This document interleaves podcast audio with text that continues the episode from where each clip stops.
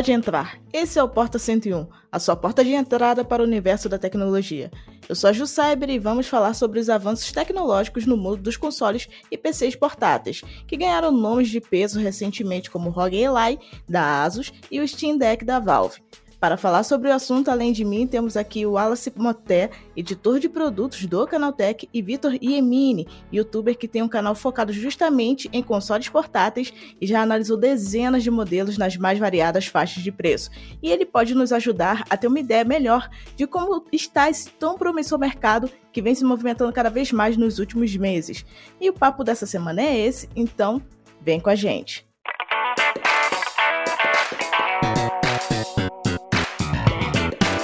Sejam bem-vindos ao Porta 101, o nosso podcast semanal sobre um tema específico do universo da tecnologia. Toda segunda-feira tem um episódio novo neste feed. Lembrando também que outro podcast está neste feed, é o Teletransporta, um spin-off do Porta focado só em inovação. É isso, segue a gente no seu tocador preferido de podcast para você não perder nada. Ainda tem muita coisa legal em produção por aqui. Vem com a gente!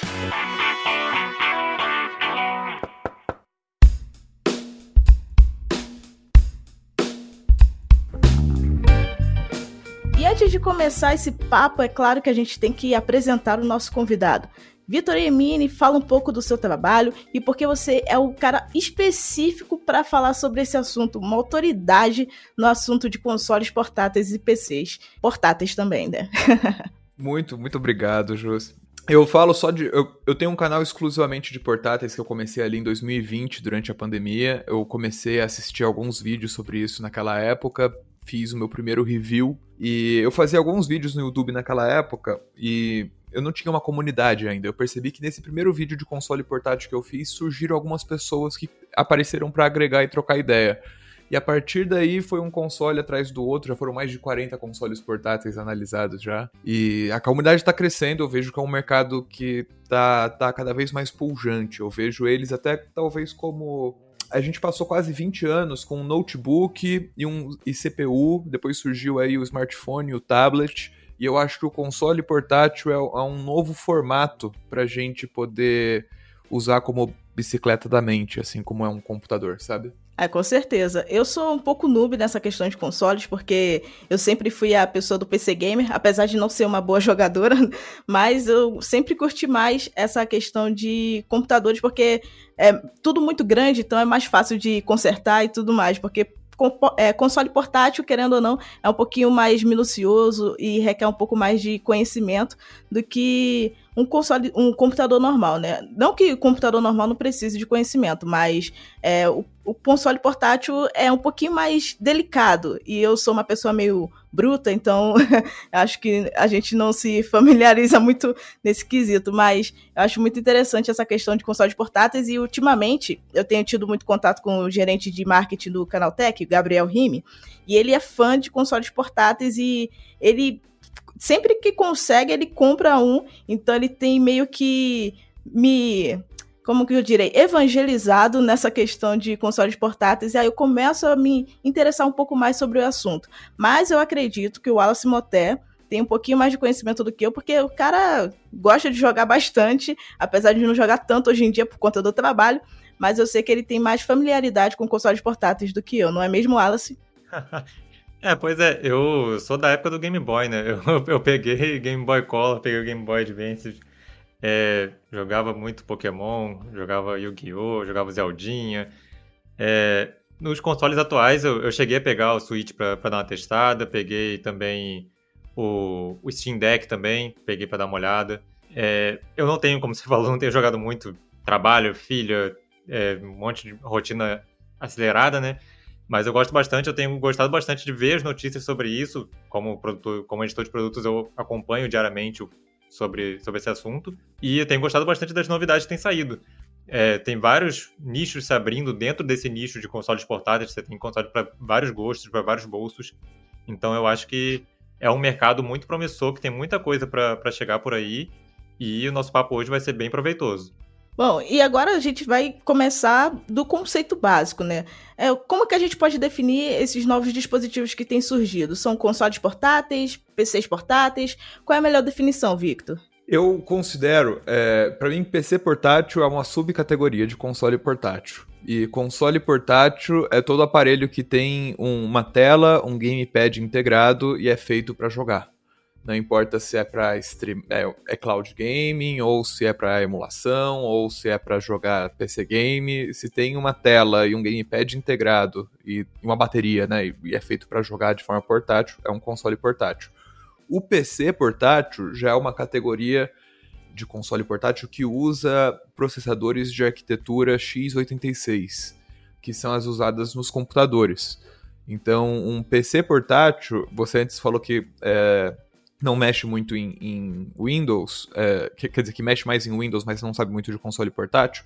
Esses PCs portáteis, eles são um computador normal. Você pode usar Photoshop, você pode usar Word, é um Windows igualzinho um Windows que você usa pela primeira vez. Os PCs portáteis, eles têm duas categorias também, os exclusivos, os que vêm com Linux instalado e os que vêm com Windows instalados.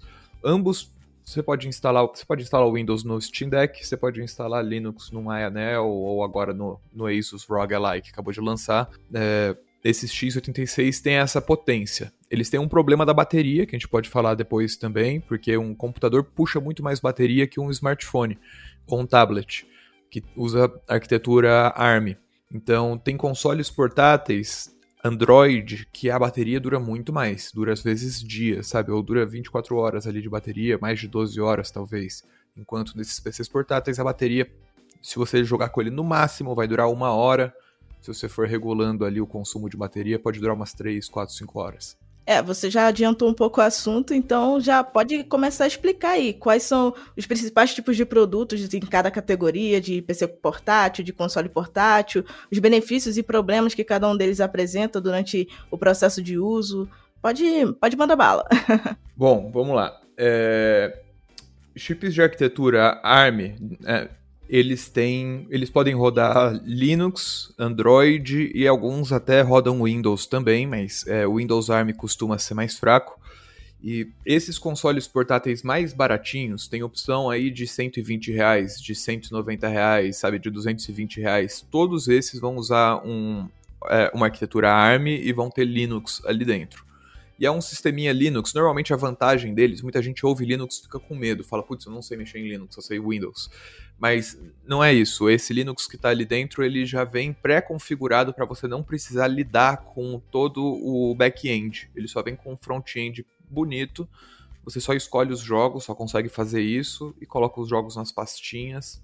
Não tem, são os mais fáceis de usar. A partir do momento que a gente começa a ir para o Android, que é um pouco mais avançado, você já tem muito mais possibilidades. Ali você já tem um browser, você tem a App Store, você pode instalar o app que você quiser, você pode configurar ele do jeito que você quiser. Aí, na minha visão, os consoles portáteis se dividem em duas partes, esses Android. Os Android que já vêm pré-configurados e os que não vêm pré-configurados. Então, por exemplo, o Retroid Pocket, todos da Retroid, eles já vêm pré-configurados. Então, eles já têm ali uma lista de emuladores recomendados, você clica em um botão, ele já vai aplicar um arquivo de configuração naquele emulador para funcionar da melhor forma possível naquele processador, naquele hardware. E isso facilita muito para que uma pessoa nova que está chegando agora compre e já tire da caixa e comece a usar. Existem outros, como o X28, que eu estou preparando um review dele agora, que ele vem sem nenhum emulador, sem nenhum jogo, sem nada, você tem que configurar ele do zero. E aí eu já recomendo para pessoas que entendem um pouco mais do assunto, eles costumam ser um pouco mais baratos, mas a pessoa tem que saber o que está fazendo, pelo menos um pouquinho, senão ela pode se decepcionar ou demorar para começar a jogar. E aí partindo, elevando um pouco a barra, né? Aí a gente tem alguns Android que são excepcionalmente potentes, como o AYN Odin, que usa uma Snapdragon 845. Ele já tem uns 2 anos, já não é mais tão potente assim, mas a gente já tem aí o Razer Edge, que tem uma Snapdragon G3X Gen 1, algo assim. Esses já tem uma potência assim, muito elevada. Depois começa os de arquitetura x86, que são os PC portáteis, que eles são feitos para jogar PC games. Claro que no computador a gente também tem emulação, então a gente tem até mais emuladores. Ali a gente consegue rodar Xbox 360, PlayStation 3, Wii U, coisas que não estão disponíveis para smartphone, logo não estão disponíveis para consoles portáteis Android. No estado atual, o PC portátil mais barato é um da Anbernic chamado Win 600. Ele não é potente, ele não é o melhor bem acabado, ele foi lançado ali no início desse boom de PCs portáteis, logo ali no lançamento do Steam Deck, e ele ainda é o mais barato, mas o melhor custo-benefício, sem dúvida nenhuma, atualmente, é o Steam Deck. Ele, por $399, é um PC portátil que entrega muito mais do que o valor dele. Inclusive, a gente acredita que a Valve perca dinheiro com cada Steam Deck vendido, porque depois ela recupera essa grana com a venda de jogos. Nossa, isso aí que você falou é interessante, porque a gente vê o Steam Deck sendo criticado algumas vezes, por, justamente depois do lançamento do ROG Ally, que veio com um processador absurdo, que eu usei um Extreme. E a gente viu algumas pessoas criticando o Steam Deck justamente por causa disso, né? Porque algumas coisas ali não estavam tão legais nele, e o pessoal tava meio que não ficando muito feliz e pedindo uma versão, meio que uma versão Pro dele, uma versão mais refinada. Então é legal ver isso que você falou dele conseguir rodar bem as coisas, dele conseguir se destacar nesse mercado em termos de custo-benefício. Não, em custo-benefício ele é bem imbatível, 399, assim, não tem como, é que 399 vem só com 64 GB, então quando a gente vai comparar com o ROG Ally, a gente tem que comparar ali a versão de 512 GB com a versão de 512 GB, aí é $650 por $699, e aí é um preço bem equilibrado para o dobro da performance, $50 de diferença, acho que mais que vale a pena, assim.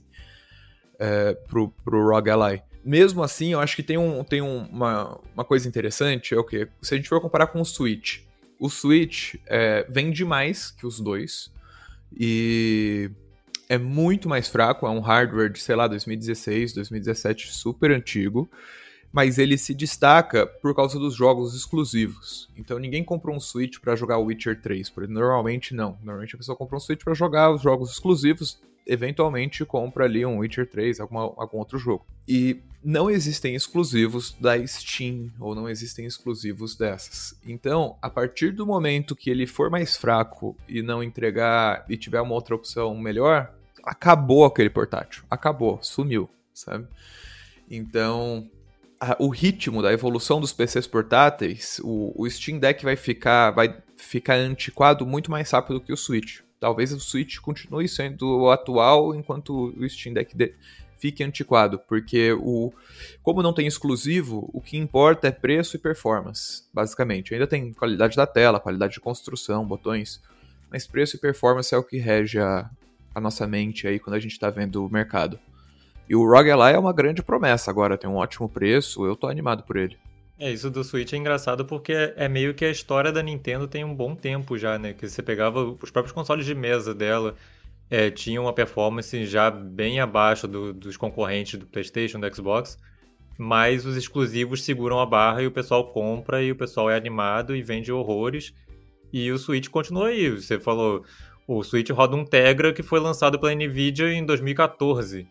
E tá aí 2014, 2015, e tá aí até hoje, quase 10 anos no mercado e vendendo horrores, saindo jogo novo e vende horrores do jogo novo, e o pessoal às vezes pede ali um Switch novo, mas a Nintendo segura a barra porque sabe que ainda tá vendendo muito, então não tem por que lançar o novo pra poder descontinuar alguma coisa que já tá vendendo bastante. Exato. Então acaba que sendo um mercado à parte, como se a gente for traçar um paralelo lá pros smartphones, a Apple com o mercado Android. Que a Apple só compete com ela mesma, enquanto o Switch também só compete com ele mesmo. Ele não compete com... Não tem um outro PC portátil, um outro console portátil que consiga competir com o Switch, né? Exato. E eu sinto que isso acontece um pouquinho com Xbox e PlayStation também. Eu vi recentemente uma entrevista, acho que com o CEO da Xbox, falando que eles não conseguem competir com a Sony. E... muito por causa disso, né? Eles não têm exclusivos, ou os exclusivos que têm, ninguém liga tanto quanto um God of War, né? Quanto algum exclusivo da Sony. Então, eles estão ficando para trás nesse quesito. Eu acho que é o que mais segura essas marcas, assim, é o que prende as pessoas naquele console. Porque se ela não tiver exclusivo, nada prende ela ali. A partir do momento que tem uma opção melhor, você pode vender o seu e ir para a opção melhor. É, com certeza. Isso sem contar que, assim, o mercado está muito aquecido e ver essas opções novas que vêm surgindo demonstram que talvez, no futuro próximo, a Nintendo tenha que se mexer um pouquinho, mas ainda não é uma necessidade porque ainda vende muito console. O Nintendo Switch, assim, pelo que eu vejo, é um dos consoles mais hypados, ainda mais agora que teve o lançamento do novo Zelda. Nossa, eu nunca vi tanta gente falando de Nintendo Switch na vida, e principalmente nas redes sociais. Mas assim, a gente sabe que esse mercado de consoles portáteis está se expandindo, mas a gente também sabe que existem alguns pontos negativos nessa quantidade de consoles portáteis. Você pode relatar aí alguns defeitos que são meio que padronizados ou que você tenha visto com maior frequência nesse momento que você tem mexido com mais consoles portáteis e PCs portáteis? Eu acho que o maior problema é aquilo que eu te falei de configurar mesmo. Não é uma experiência ainda 100% limpa de você tirar da caixa e começar a usar, principalmente os Android e os x86, que é o Windows que é o Windows. O Steam Deck ele ainda é super fácil, perfeitamente fácil de usar. Principalmente esses que são Windows e Android, você tem... Não é qualquer pessoa que consegue pegar e tirar da caixa e configurar.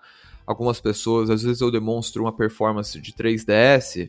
mas com configurações que eu fiz, com alguma versão específica do emulador que eu usei. Aí a pessoa vai tentar na casa dela e pega outra versão, faz uma outra configuração e chega num outro resultado. E essa falta de padronização na experiência do usuário, que eu acho que é o maior problema deles.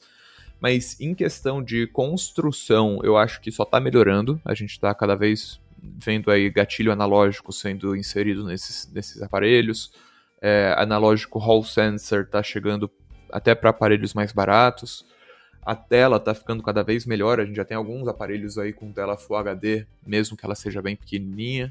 Eu acho que esse não é o maior problema. Um problema que a gente vê muito, a galera reclamando, é a quantidade de lançamentos, sabe? Isso muita gente reclama. Putz, eu comprei um Retroid há 2 meses atrás, eles já anunciaram outro. Mesma coisa com a AYANEO, lançaram a AYANEO 2 em janeiro, fevereiro, agora já anunciaram a AYANEO 2S e sempre estão anunciando algo novo. Eu acho que tem duas maneiras de você ver para isso, né? É ruim quando você compra algo e você vê que algo lançou algo novo, você se sente atrasado, você se sente FOMO, que chama, né? Fear of Missing Out. Mas, ao mesmo tempo, o seu console portátil não ficou pior só porque lançou um mais potente. A potência do seu se mantém a mesma, as coisas que ele te entrega, que você pagou por ele, se mantêm as mesmas, é só porque lançou uma novidade. O que essas marcas estão tentando fazer é acompanhar de mais perto possível os últimos lançamentos da AMD. Então, assim, a AMD nem anunciou que vai lançar um chipset ainda, eles já ficam sabendo e eles já começam a trabalhar com ele para assim que lançar o AMD 7800U, que vai ser uma moda esse ano agora, eles já estão desenvolvendo alguma coisa com isso. Acho que agora todas as marcas de PCs portáteis já anunciaram com esse chipset, que nem lançou ainda, ou lançou só em notebook, e eles já anunciaram. Acho que a proposta deles é essa, sempre acompanhar o mais perto possível os próximos lançamentos. Pode ser visto como uma coisa ruim, pode ser visto como uma coisa boa. Eu vejo como uma coisa boa. Isso que você falou da questão da experiência de usuário é muito interessante, porque a gente acaba vendo isso em vários mercados, que você tem várias empresas que lançam os produtos, muito que basicamente junta aquele monte de peça e bota no mercado pra galera comprar. Não tem essa preocupação tão refinada com a parte da experiência, do software, de ter uma coisa mais intuitiva, que é aí que as empresas, como a Valve, como a Razer, vão acabar ganhando, como a Asus também, a Asus, que elas são empresas maiores que têm uma equipe de desenvolvimento, têm uma equipe de interface de usuário, experiência de usuário, para trabalhar em cima disso e deixar o produto mais redondo, mais fechado. Não é aquela coisa de, junta a peça e bota para vender, junta a peça e bota para vender, que é o que acontece mais ou menos nessas empresas menores, que são basicamente o que está fazendo o boom de consoles portáteis, né? Você pega montoeiras de empresa, especialmente chinesa, que junta um monte de peça e coloca para vender na AliExpress e o pessoal compra, porque é o que o pessoal, especialmente os modelos mais baratos, né? Que é o que o pessoal consegue comprar. Eu acho que todas essas marcas elas já estão desenvolvendo seus softwares, todas elas já têm alguma versão de software para facilitar o uso ali no Windows. O problema é que o Windows tem aquela interface de Windows, né? Parece, tem cara de computador. Você liga ele e é recebido por aquilo. A gente gostaria muito que a Microsoft... Já ouvimos alguns boatos de que a Microsoft estaria desenvolvendo alguma coisa... Uma versão de Windows para tablet, uma versão de Windows que seja mais para usar com o dedo, ao invés de teclado e mouse. E se isso acontecer, ajudaria muito assim, o cenário de consoles portáteis. O que eles fazem para contornar isso? Eles criam um programa que serve de front-end para os seus jogos. Então esse programa, quando você liga o Windows, ele abre automaticamente com os seus jogos ali na frente. E nesse programa eles também te dão alguns outros controles, como luz RGB, que os PCs portáteis normalmente têm. Mas eu acho que o mais importante... Controla o brilho da tela, o volume, mas acho que o mais importante é o controle do TDP, que é o controle do consumo energético do aparelho. Então, quanto maior o TDP, melhor a performance. Quanto menor o TDP, pior a performance. E, só que, ao mesmo tempo, isso também aumenta ou diminui o tempo de vida da bateria. E esse tipo de controle é o principal que tem que ter nesses PCs portáteis. O Steam Deck tem também, já vem integrado nele. E você não vai ver... nenhum PC portátil bom sem isso. E isso é uma coisa que a própria Asus vem fazendo já há algum tempo, mesmo antes de lançar o ROG Ally, na sua linha de smartphones gamer, os ROG Phones. Você, desde o primeiro lá, você tinha um menu, uma suíte ROG dentro do smartphone, que você, na hora que você abria o modo de performance dele, ele abria essa suíte, que agora você vai jogar. E aí te dava sua lista de jogos, te dava esses controles para você controlar. Às vezes tem algum acessório, tem a ventoinha, você controla a velocidade da ventoinha, você controla os gatilhos, que ele tem também virtual ali. Então, essa parte de software que algumas empresas que já são empresas maiores, que já estão no mercado há mais tempo, acabam tendo essa vantagem, né? Em relação a essas outras que ainda estão tendo que desenvolver, correr atrás de lançar produtos novos e, ao mesmo tempo, desenvolver essa parte de software que está meio ali para trás. Tem mesmo. Eu não sei nem como que o mercado chinês vai competir direito com o ROG agora, com o ROG Ally. Porque uma coisa era competir com o Steam Deck. Eles simplesmente lançaram algo mais potente. E aí, mesmo sendo mais caro, valia a pena. Para algumas pessoas. Agora, com o ROG Ally, eles estão num preço que, até onde eu enxergue, nenhuma empresa chinesa consegue competir. O acesso, talvez, se não vender aqui no Brasil, a gente tiver que importar, talvez seja mais fácil de importar da China. Pode ser o motivo da galera continuar comprando os PCs portáteis chineses, mas o Asus agora tá espetacular. É como se fosse um Steam Deck Premium. E é difícil, vai ser muito difícil de competir com ele. Sim, e esse mercado de portáteis, assim, como você mesmo entrou nesse nicho produzindo conteúdo em 2020, que era no auge da pandemia, então muita gente estava em casa e queria algum tipo de distração. E como que você encara essa volta ao normal da galera que está voltando a trabalhar fora do home office e tudo mais, às vezes de maneira híbrida? Você enxerga que ainda há espaço para crescimento nesse mercado de dispositivos portáteis, apesar da gente estar vendo vários lançamentos, ou vai ter um pequeno retrocesso, ou talvez até mesmo os consoles portáteis vão entrar aí na cápsula do tempo e a gente vai esquecer um pouquinho deles e voltar à vida normal de só jogar no celular ou no computador, ou é um caminho sem volta mesmo? Eu acho que é um caminho sem volta. Eu acho que não tem... Acho que a gente não chegou no pico ainda, no ápice, sabe? Ainda tá acontecendo tudo isso. O Steam Deck é uma coisa muito recente, que foi o que ajudou a popularizar tudo. Mas ainda não chegamos no verdadeiro potencial, porque a evolução tecnológica tá muito grande. A gente acha que chegou num limite, que era o 6800U, aí agora lança o Asus ROG com 120 Hz, com uma tela de 120 FPS e o dobro da performance. Então a gente já fica imaginando, tá, se dobrar a performance de novo ano que vem e dobrar de 120 para 240 FPS, se essas coisas continuarem no ritmo que estão, a gente não vai fazer nem sentido mais ter um PC gamer. Só se você quiser ter o high-end, mas você já pode pegar... Essa live, eu tô conversando aqui com vocês, meu computador é um PC portátil, sabe? Ele tá conectado no monitor, no teclado, em tudo no mic, na câmera, tem vários periféricos conectados nele e funciona. Então, se essa evolução continuar do jeito que tá, eu não vejo como que eles podem... Eu só vejo crescer mais e mais. Na minha visão, vai popularizar como se fosse um tablet mesmo. Todo mundo vai ter um tablet em casa e também vai ter um PC portátil. Mesmo que não jogue, vai ficar parado lá, mas do mesmo jeito que todo mundo tem um tablet em casa, vai ter um Não, muita gente tem um tablet em casa, vai ter um PC portátil. É, então, você acha então que, por exemplo, se a gente voltar no tempo um pouquinho, a gente já teve essa onda de PCs portáteis, de consoles portáteis um pouco mais lá pra trás, tipo o PSP, o PS Vita. E acabou que morreu e não foi pra frente por vários motivos.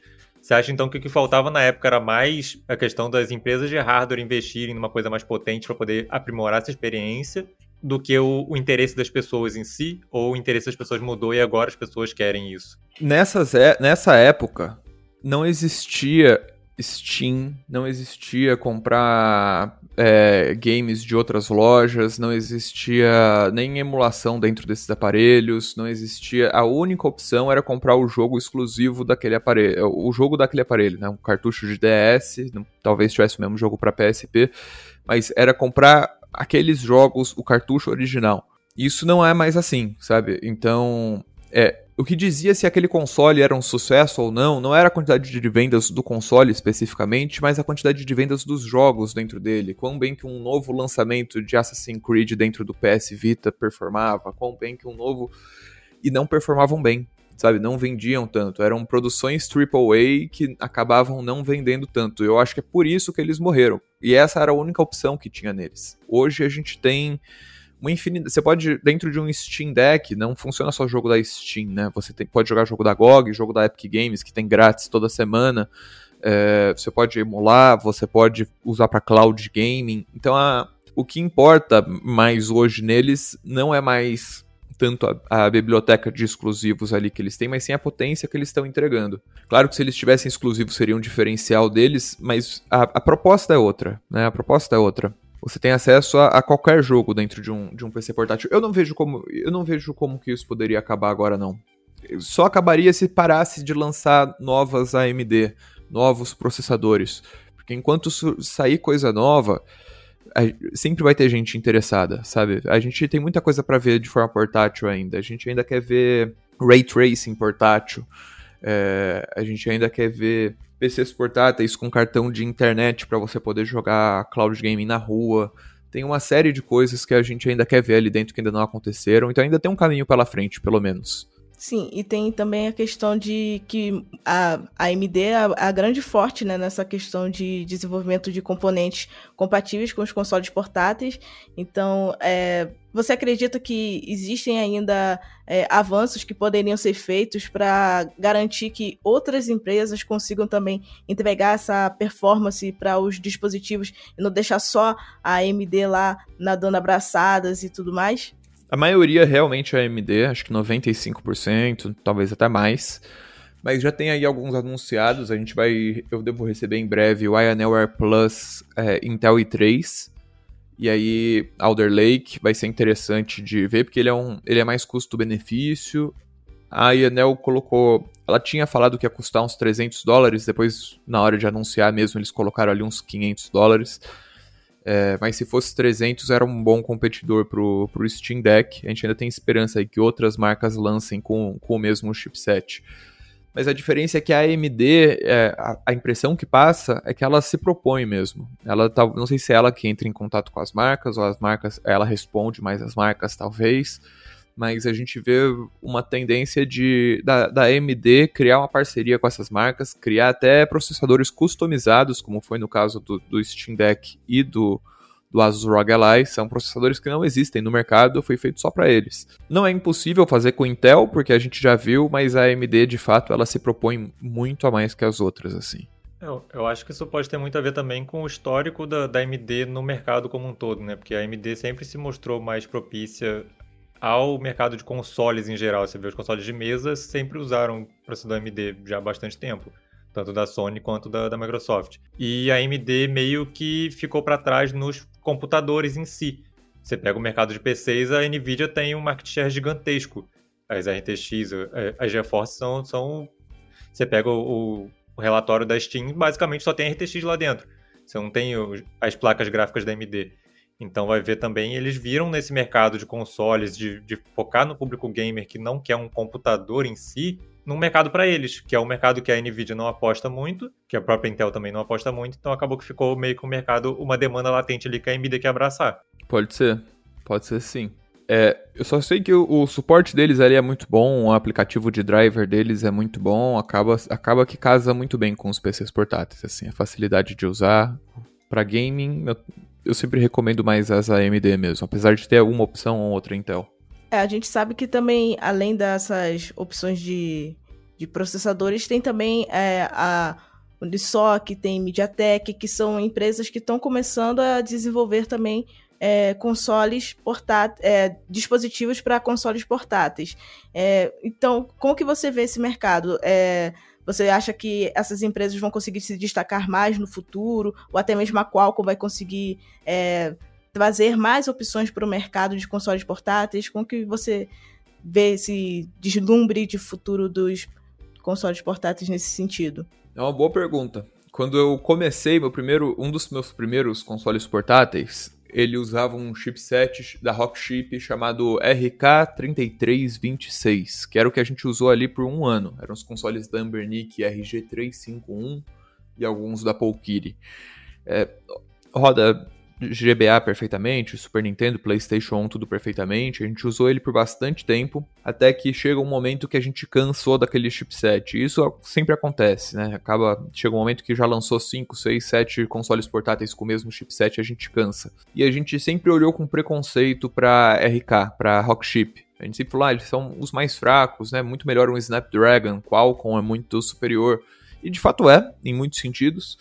Mas a Rockchip tá tomando a liderança em alguns pontos. Eles já, ano passado, né, lançaram o RK3588, que é mais potente que muito Snapdragon aí, mais potente que muito Snapdragon da geração 800, pelo menos.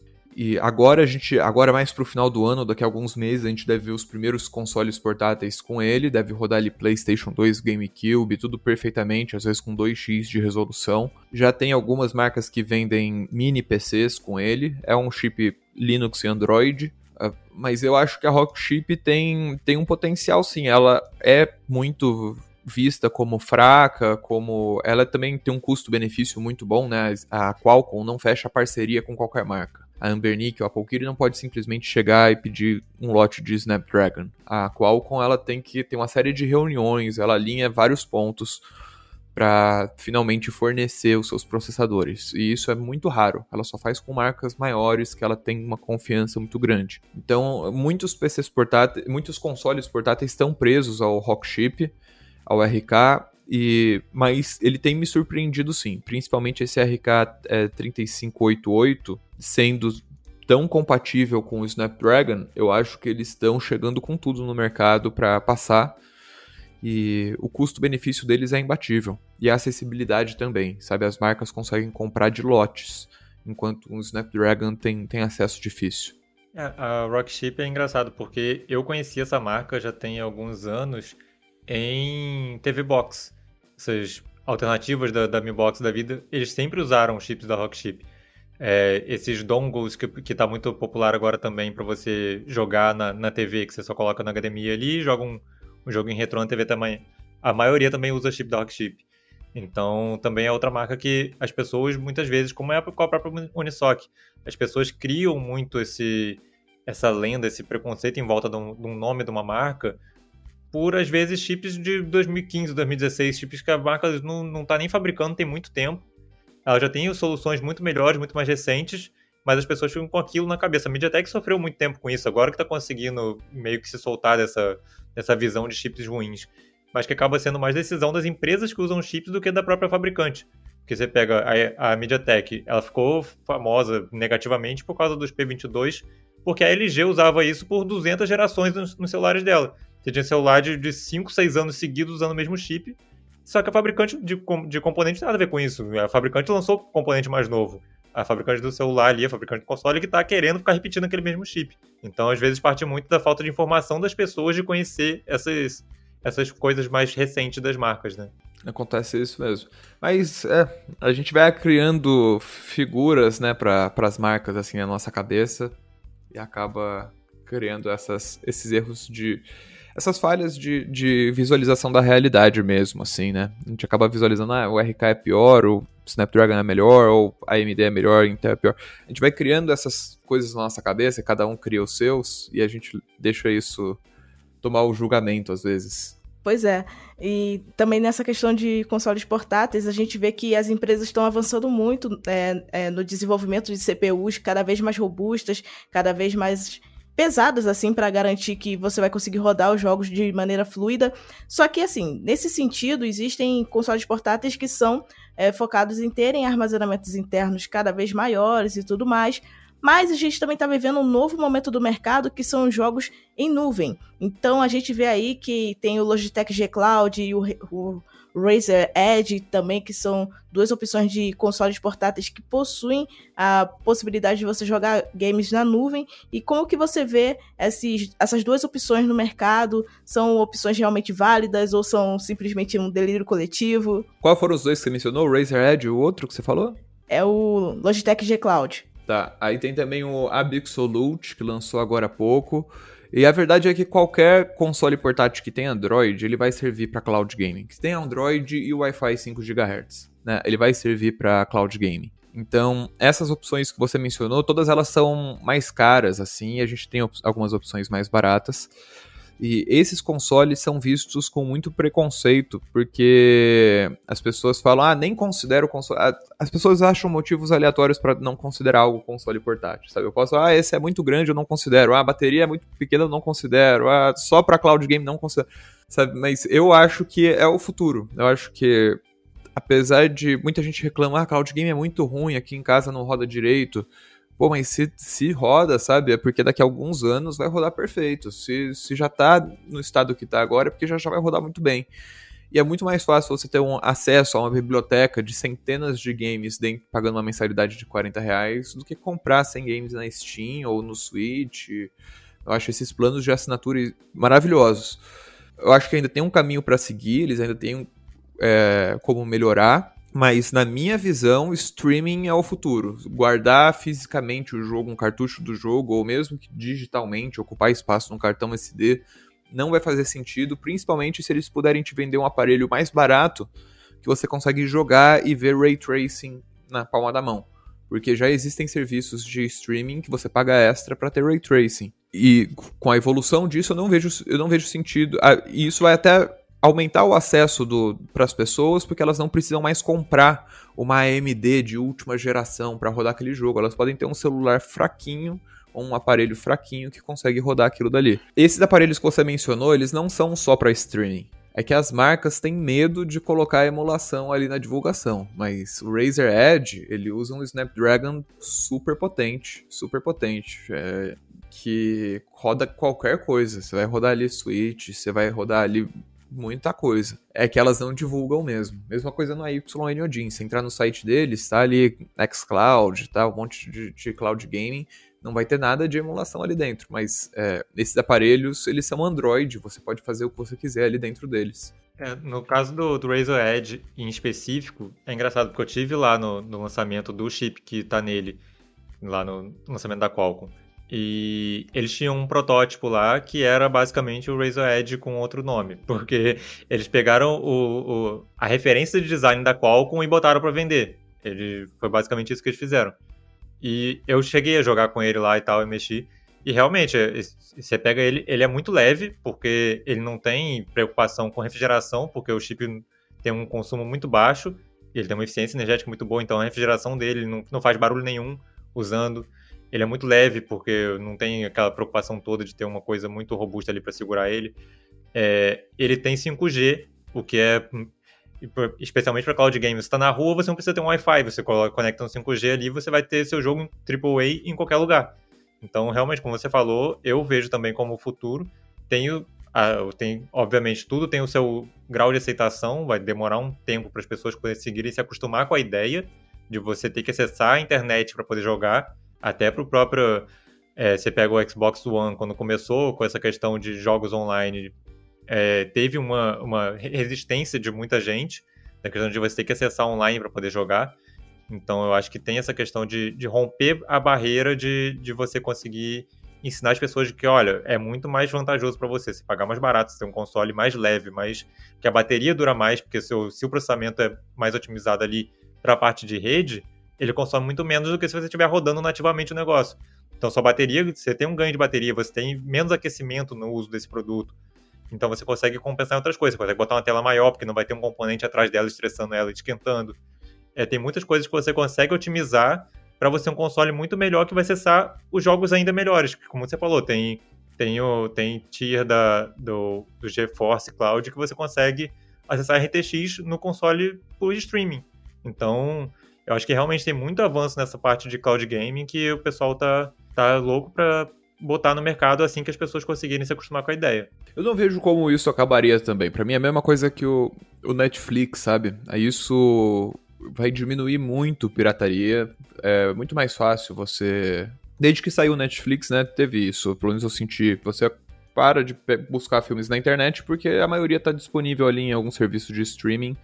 E é muito mais fácil com alguns cliques na TV e tal. Então, mesma coisa, se você quiser jogar um Fable 2... É muito mais fácil você pagar R$40 para xCloud do que você configurar todo o emulador de Xbox 360 para poder ter uma experiência que talvez não seja totalmente otimizada, enquanto no xCloud você sabe que você vai jogar do início ao fim, seus saves estão lá na nuvem, tá tudo funcionando direitinho. Não tem muito para onde fugir, assim, eu acho que só vai crescer e crescer.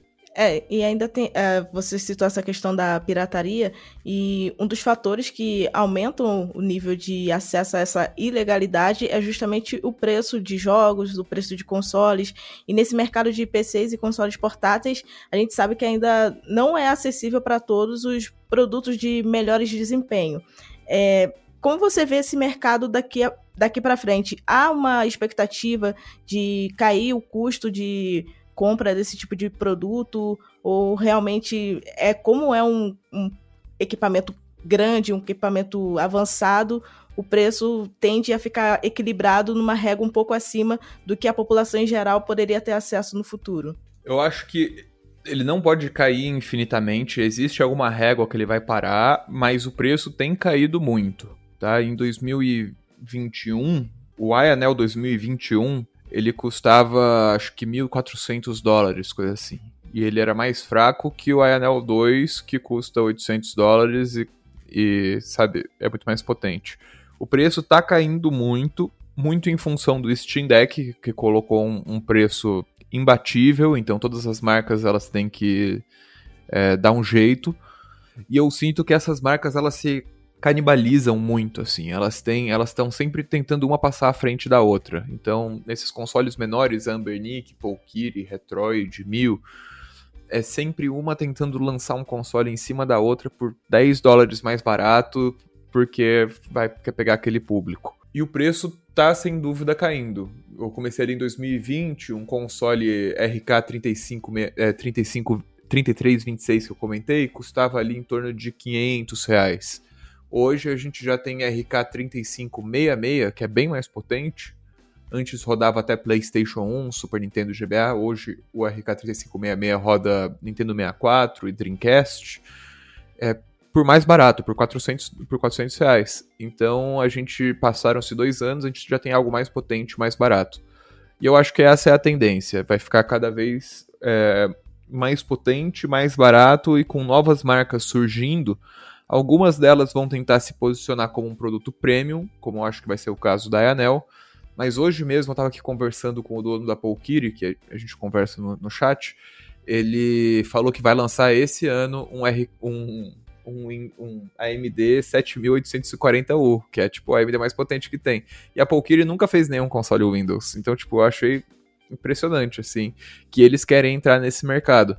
Mas eu acho que é exatamente isso. Vai ter marcas que vão fazer produto premium. A Polkiri provavelmente não vai ser um produto premium, mas deve ser um produto que parcela no AliExpress e que tem um preço, uma qualidade um pouco pior, mas que vai ser mais acessível para brasileiros. O AliExpress eu acho que é a maior porta de entrada para consoles portáteis. Assim, tem marcas muito boas que não vendem no Ali.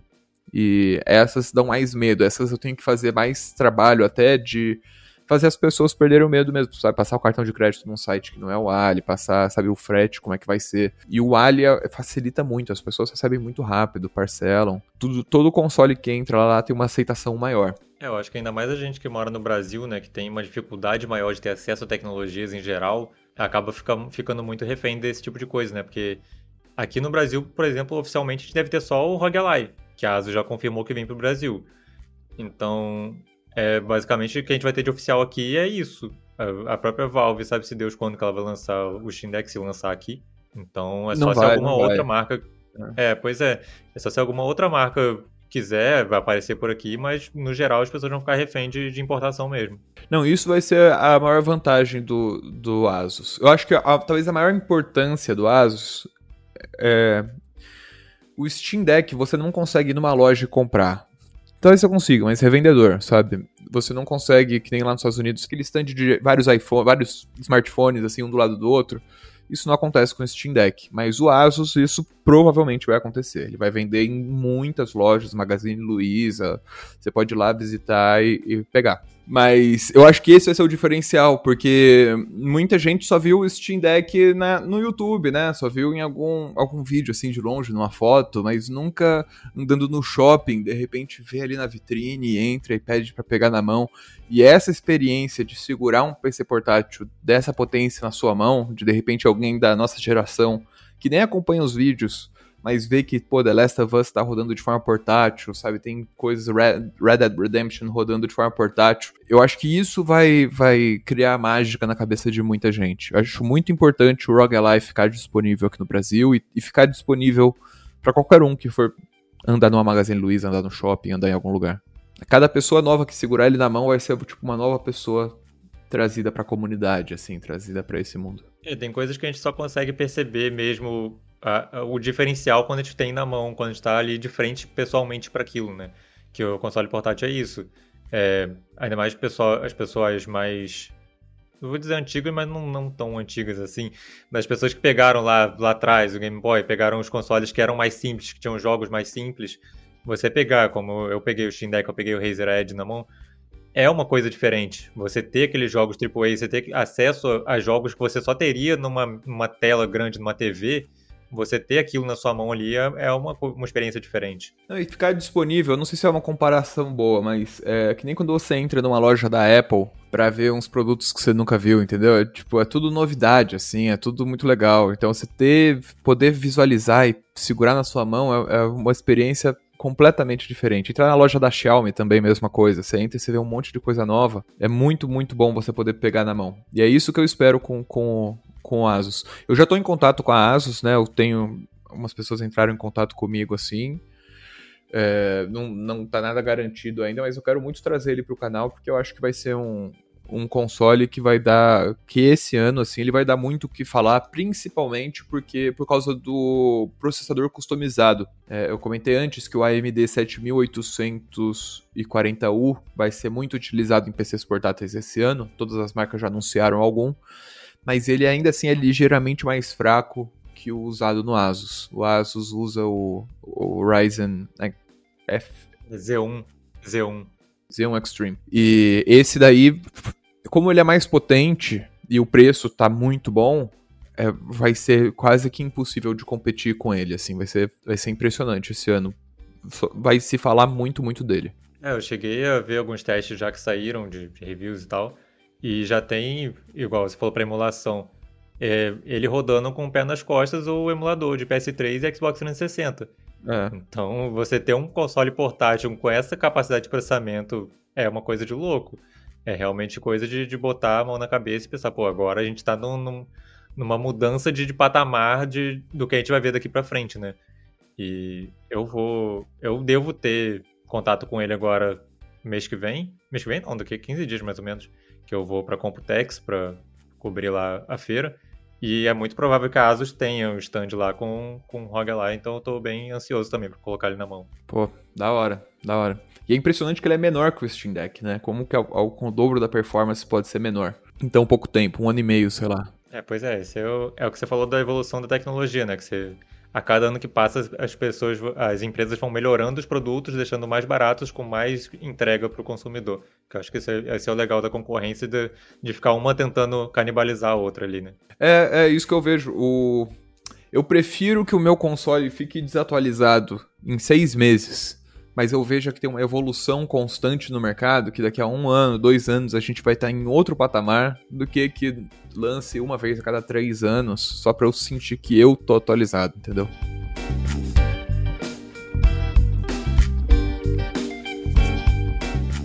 Agora a gente já tá caminhando para quase o finalzinho do nosso podcast, mas eu quero fazer 3 perguntinhas básicas para você agora, Victor. Qual foi o melhor console portátil que você já usou até agora?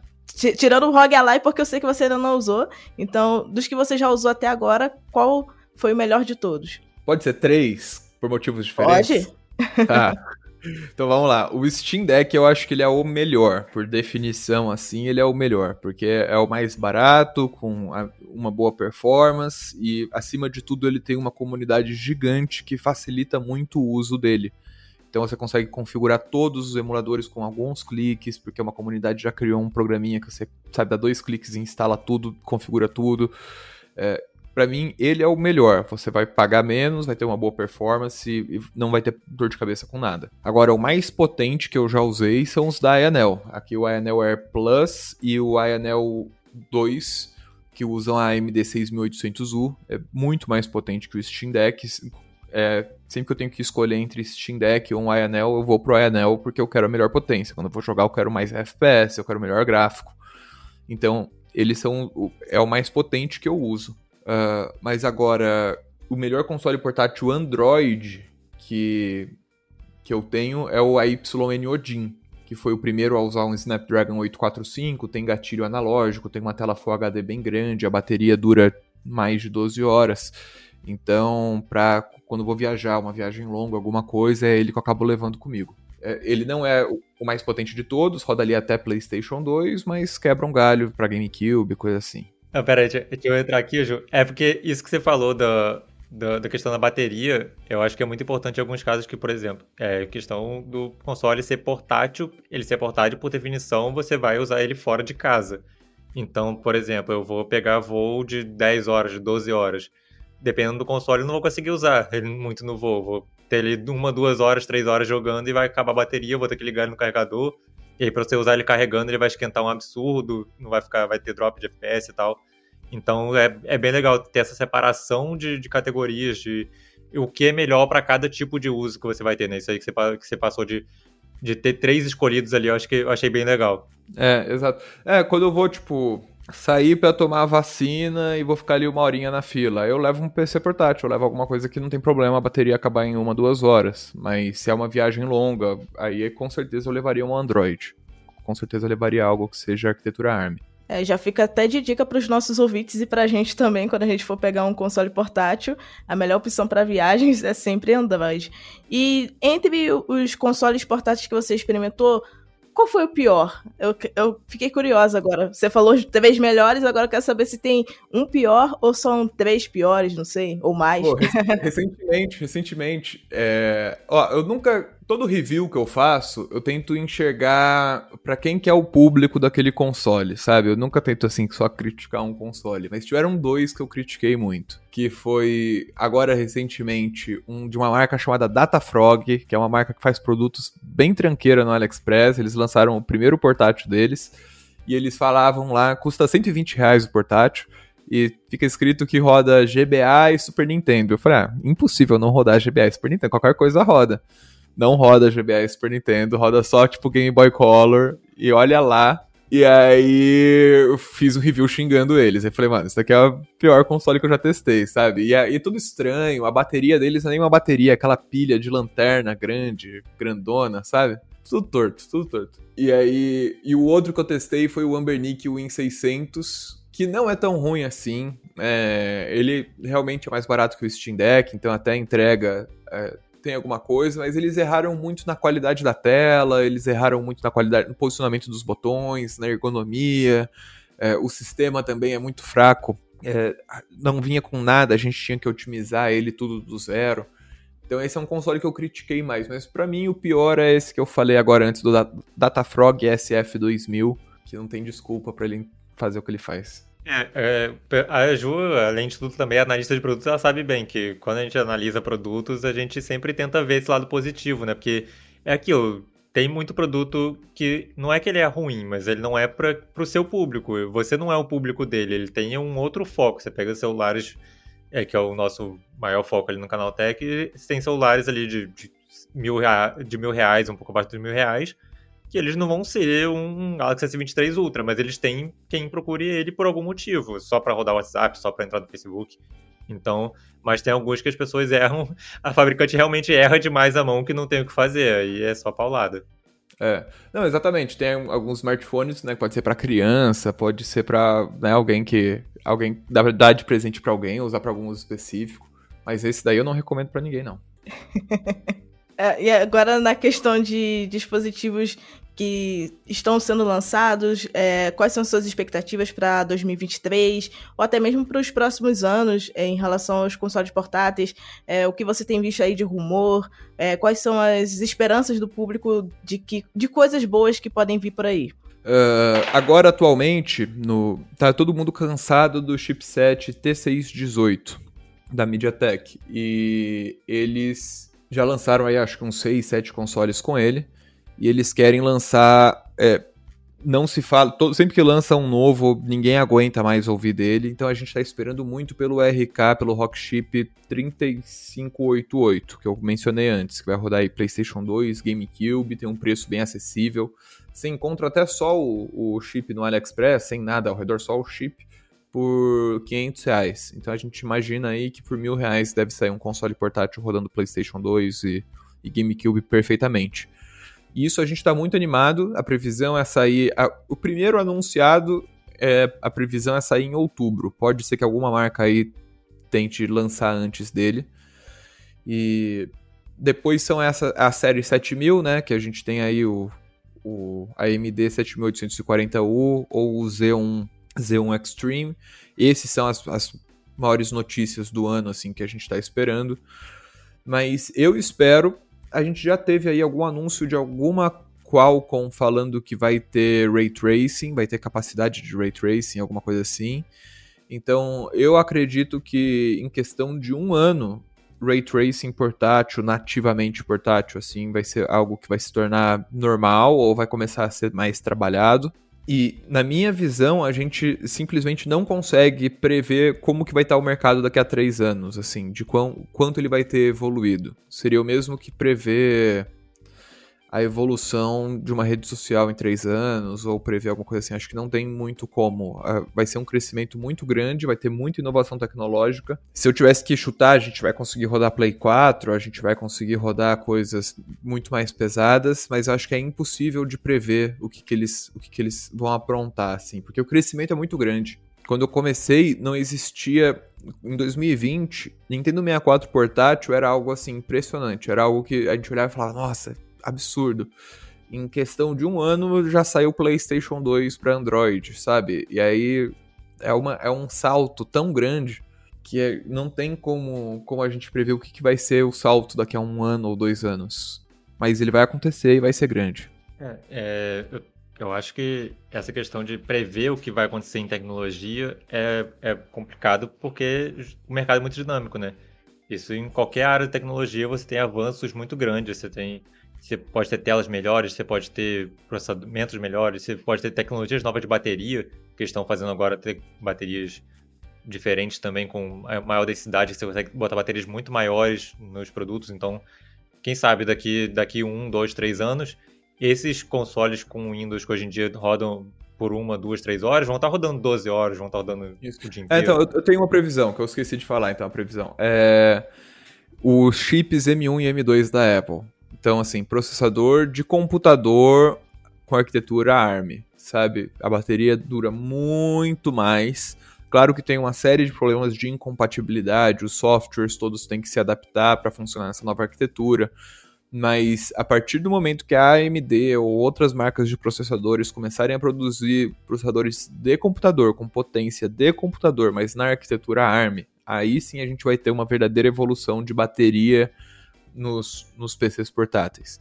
Talvez os ARM nunca consigam competir com os x86 em performance, mas entregando algo impressionante como o M2, o M1 e M2 entregam, eu acho que esse é o futuro, desenvolverem chipset ARM para PC portátil. Eu acho que o mais próximo disso foi o que a Qualcomm fez com o Razer Edge, né? Com o chip que está no Razer Edge, mas que mesmo assim fica muito atrás, que é um foco completamente diferente ali. Então, realmente a arquitetura ARM, para eficiência energética, não tem o que fazer, é o que tem de melhor. E é mais otimizar mesmo essa performance para conseguir entregar uma performance digna do que você vê nos PCs de mesa, né? Exato, exatamente. Eu acho que vai acontecer muito em breve também. Eu já até ouvi boatos que estão desenvolvendo, mas até a gente ver lançamento não tem como confirmar nada, né? Pois é.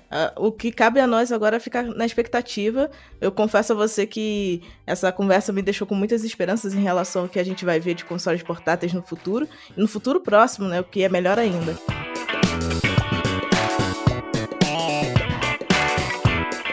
E bom, pessoal, esse foi o nosso Porta 101 desta semana. Muito obrigado, Wallace, pela parceria de sempre, e ao Victor Iemini pela sua participação. Victor, em que plataformas a audiência do Porta pode te encontrar produzindo conteúdo? Fala aí um pouquinho do seu trabalho. No YouTube eu tento postar vídeo todo dia, ou shorts, vídeo, live todo dia. Victor Iemini, meu nome completo, tudo junto. Mesma coisa no Instagram, TikTok, qualquer rede social que você me procurar, normalmente vai ser Victor Iemini. Até se for me procurar na Steam como amigo, ou no Retro Achievements, que é uma plataforma de conquistas para retro games, também é Victor Iemini, só me adicionar lá. Show! No geral, você no seu canal, você faz só review, ou você também tem uns gameplays, tem algumas outras coisinhas mais descontraídas assim também? É análise, aí eu de vez em quando também faço teste de performance, então não é meio que uma gameplay jogando o jogo pra me divertir, é mais testando uma série de jogos de PlayStation 3 em tal chipset, uma série de jogos de Xbox 360 em tal chipset. E só que eu nunca... Não é só uma análise ali, eu sempre conto uma história da minha vida, como que eu conheci o PlayStation 3, como que conheci minha esposa jogando PlayStation 3. Eu sempre vou colocando coisinhas da vida, assim, no meio dos vídeos. Sensacional. Mais uma vez, eu lembro a vocês que nós começamos o assunto por aqui, mas é legal quando vocês se comunicam com a gente. Então, mande um comentário para podcast@canaltech.com.br para a gente conseguir trocar um papo maroto. Lembrando também que esse programa é feito por uma equipe super dedicada. Quem produz e roteiriza é o Wallace Motté, a edição é de Vitianzo Varim e a apresentação sou eu, JuCyber. A revisão de áudio é da dupla Mari Capetinga e Gabriel Rimi, a trilha sonora é uma produção de Guilherme Zomer e as capas são artes lindas feitas por Rafael Damini. Um beijo e até a próxima segunda.